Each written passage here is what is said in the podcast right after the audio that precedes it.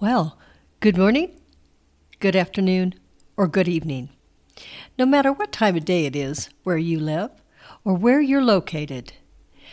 Right here, right now, you are with me, Laura Paget. And this is my podcast. It's called Living What You're Given.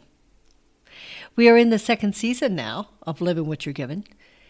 And as my first season was structured with various themes, for a few weeks or months at a time.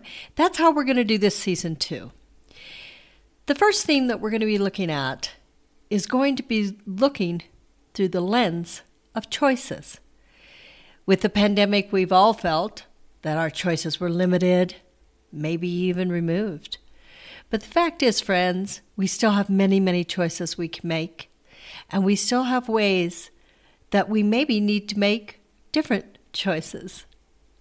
So, in this series, we're going to be talking about making choices.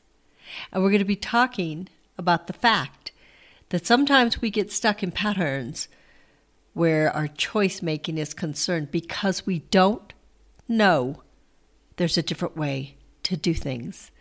So, as we start this series and we continue it for a few weeks, I'm hoping you'll gain some insight into your own choice making mechanisms. Because you know what? Sometimes it's just a matter of I just didn't know, and I may have made a different choice if I only knew.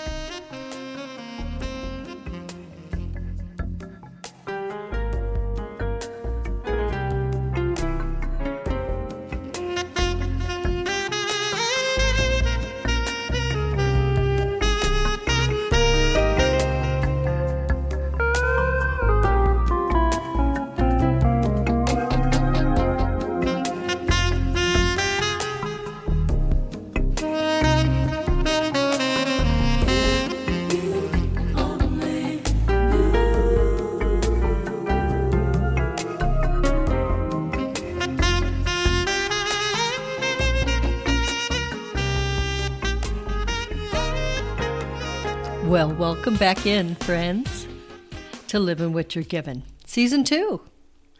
I am your host, Laura Paget, and I'm very glad that you've decided to join me on this journey in 2022. And I am very grateful for some of the ideas people have shared with me about what they'd like to hear on this podcast. The podcast was developed with the name Living What You're Given, uh, the same name as my blog, by the way, because we have situations in our life. It isn't just the COVID thing, it's lots of things. It's everything. It's parenting, it's working, it's marriage, where we have to find ways to navigate what's going on. Yes, we can be angry and we can be upset and we can be frustrated, and I'm sure we all have been. But we still have an obligation to ourselves, to our families, to our communities, to our countries to make healthy choices. And so I wanted to talk about that. This is a solo episode, and it will be followed by another solo episode, which I'll explain at the end of this show. But I think that one of the most important things for me is that I don't often rest enough in my very busy, crazy life to hear the voice of God and hear the options that might be available. Instead, I practice oftentimes from what I've done for almost 70 years. I don't think I was doing these when I was two and three and four, but it could have been. Those things that I have found comfortable, familiar, easy, and that's how I just choose to do things. Or maybe it's because that's what everyone else does, or someone has influenced me to think that that's the only option available.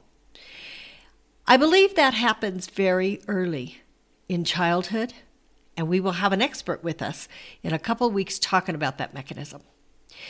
But before I do get on with this show, I want to explain to you the piece of music, as I always do. That piece of music is called If You Only Knew.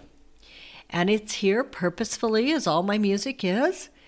That one's written by a gentleman named Stephen Ray Watts. He is the leader of Datsero Band, or Datsero Praise Fellowship Band, if you will. And his work is something that I've used on my podcast many different times. I also use the music of my son Gabe Tafoya. But this particular song really hit me because it talked exactly to what we want to find out in this series. If we only knew, if we only knew. But how do we know to do things differently? How do we know to do things at all? Well, I believe that it is structured from patterns that we pick up, maybe when how we're raised, maybe our culture, maybe our peers, maybe TV. Oh my goodness, we can find lots and lots of input sources. But what if, what if, in making choices, it would be possible to go back and inventory why we see, or I see, that is my only choice. I want to illustrate this to you.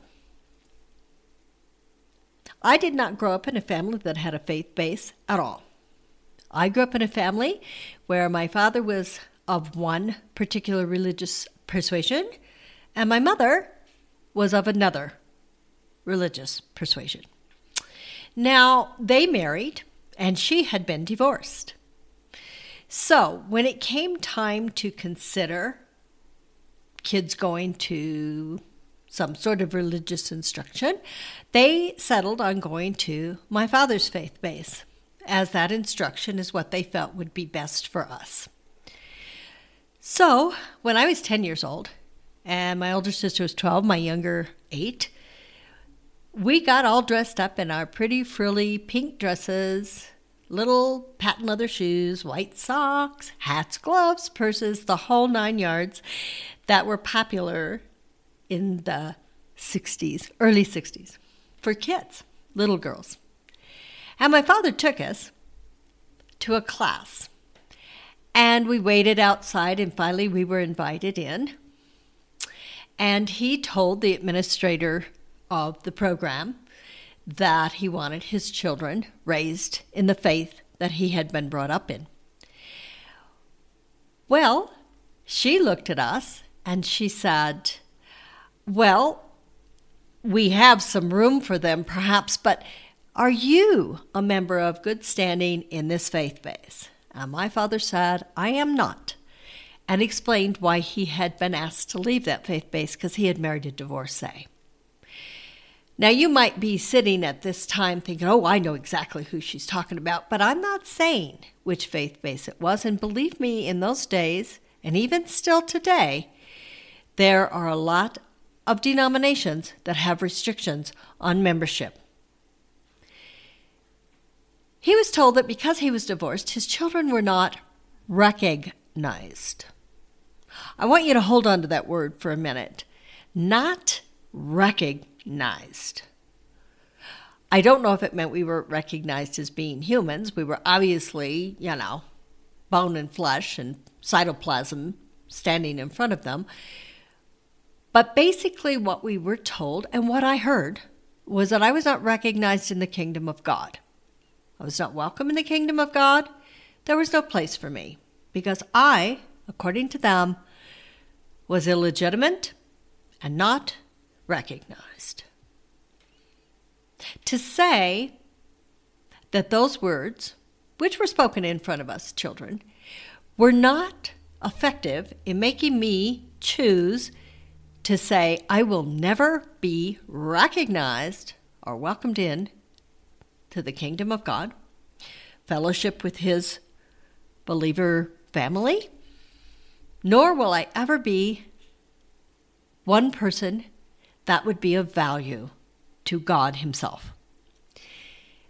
When I was 10, it was sort of drilled into me at that moment. As I grew older, my life took a turn where I chose. 10 year olds don't choose. But I chose as an adult to believe that. I was not recognized. It's an important word when you look at it because to not recognize means to not see. Someone is invisible or something is invisible, and it is to dismiss. My father stood there, a proud Sicilian American man, a man who had served in the United States Army, had fought for his country in northern Africa, and had come home sick and debilitated and dying from war wounds. But he was being told that in his country, his children were not recognized by his faith base. Now, I don't want to hammer those people because as time went on, I was very fortunate in the town of Montrose, Colorado, where incidentally I live now, to meet people who were of the faith base. I would say under the umbrella. They weren't the same denomination, but they were people who had a faith that said everyone's welcome. Nobody's perfect, and nobody is outside the love of God. Now, I didn't believe this, of course, because I had chosen, I made a choice to say, well, that's just not true. However, I was also blessed to meet Jesus and to find within his fellowship of believers a woman named Dolores who took my hand and took the assignment from God to mentor me. And believe me, this is not an easy assignment. This is one of the ones nobody would volunteer for because I was a little monster. Angry, you think? Destructive, oh yeah. Down the same path of not recognizing who I was, nor did I recognize where I was going. But God recognized. He saw me. And Dolores recognized. And two of my dearest friends who live here now in Montrose recognized. And they stayed by my side and they helped me to see that what happens in churches, my darlings, is done by people. And people are flawed. God is not. He has plans for us, as he says in Jeremiah 29 11, to prosper. I'm not talking now everybody going to be a millionaire with a yacht. I'm talking about soul prospering, to be all that we can be in Him. As the years went on, I guess I was about 26, 27 when my life began to change because I began to make different choices. And Dolores showed me that I had nothing but choices where God was concerned. I had nothing but choices where my life was concerned. And even in the areas where I didn't think I had choice, very much like today, there are still choices to be made. She also taught me that my attitudes about myself ripple out to be the attitudes about others. So if I don't recognize myself as valuable or important, how am I going to recognize you as valuable, important?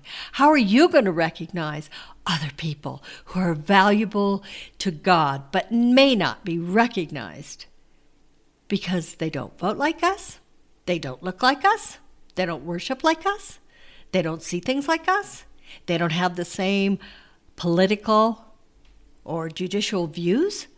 So, therefore, easy to say they are not recognized. Coming from the situation that I did has been a huge blessing in my world because I'm very careful when I am tempted to not recognize another person. All it means to recognize is to hear. Doesn't mean you have to believe it.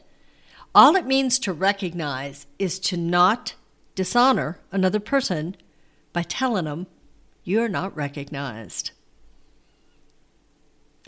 You see, I didn't know what I didn't know about recognition of myself, of others, but mostly about God and His plan for me. I hope that little story will stay with you. It has stayed with me, obviously, all these years, although it has morphed from a painful stab in the heart to a beautiful wound that reminds me I do not ever have the right to unrecognize anyone for any reason. I don't have to like everybody, and I'm sure everybody doesn't like me. But to not recognize another person is to wound a soul. And that is something I do not have the right to do. I know that I told you that in the beginning of this, that we were going to be talking to various people throughout the series. One is a lady who's a licensed counselor who deals with people who have been wounded, sometimes by church, sometimes by abuse in other areas. And we're going to talk about what are the mechanisms? How are we taught to make choices? Why do we hold on to the idea that there's only one way to choose? There's only one road available. There's only one right, there's only one wrong, and there's no need to rest. Look at all options. Where is the urgency to make our decisions? Where's it come from? And lovely lady that she is has agreed to also talk to us about ways that we might want to inventory and possibly adjust our choice making. That's going to be in March. This particular podcast will only be aired on the second and fourth Wednesday of each month. And that is because I have a choice. What else to do with my life? Podcasting's a lot of work, friends, a lot of work. And I decided this wasn't something that I wanted to let go of, but it is something that I'm going to moderate so I can go back to doing some of the other things that I love. In March, that lady will be with us.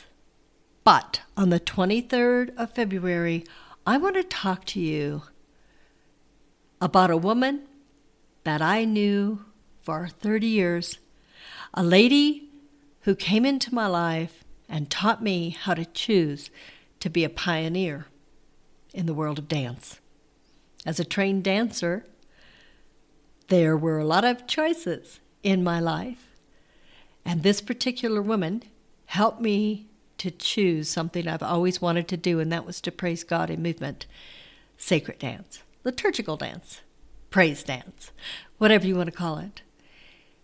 The story of how we met is incredible, and the story of what she taught me about making choices to pioneer an art that basically was lost for, uh, gosh, centuries, especially in the West. Her name was Cheryl Yarusso, and we lost Cheryl in January after a really hard fought battle with cancer. But you know what? The lessons that she taught me, not only about dance, not only about praising God, but about listening to God and sometimes making choices that weren't easy, they weren't popular, but they were what I was being called to do.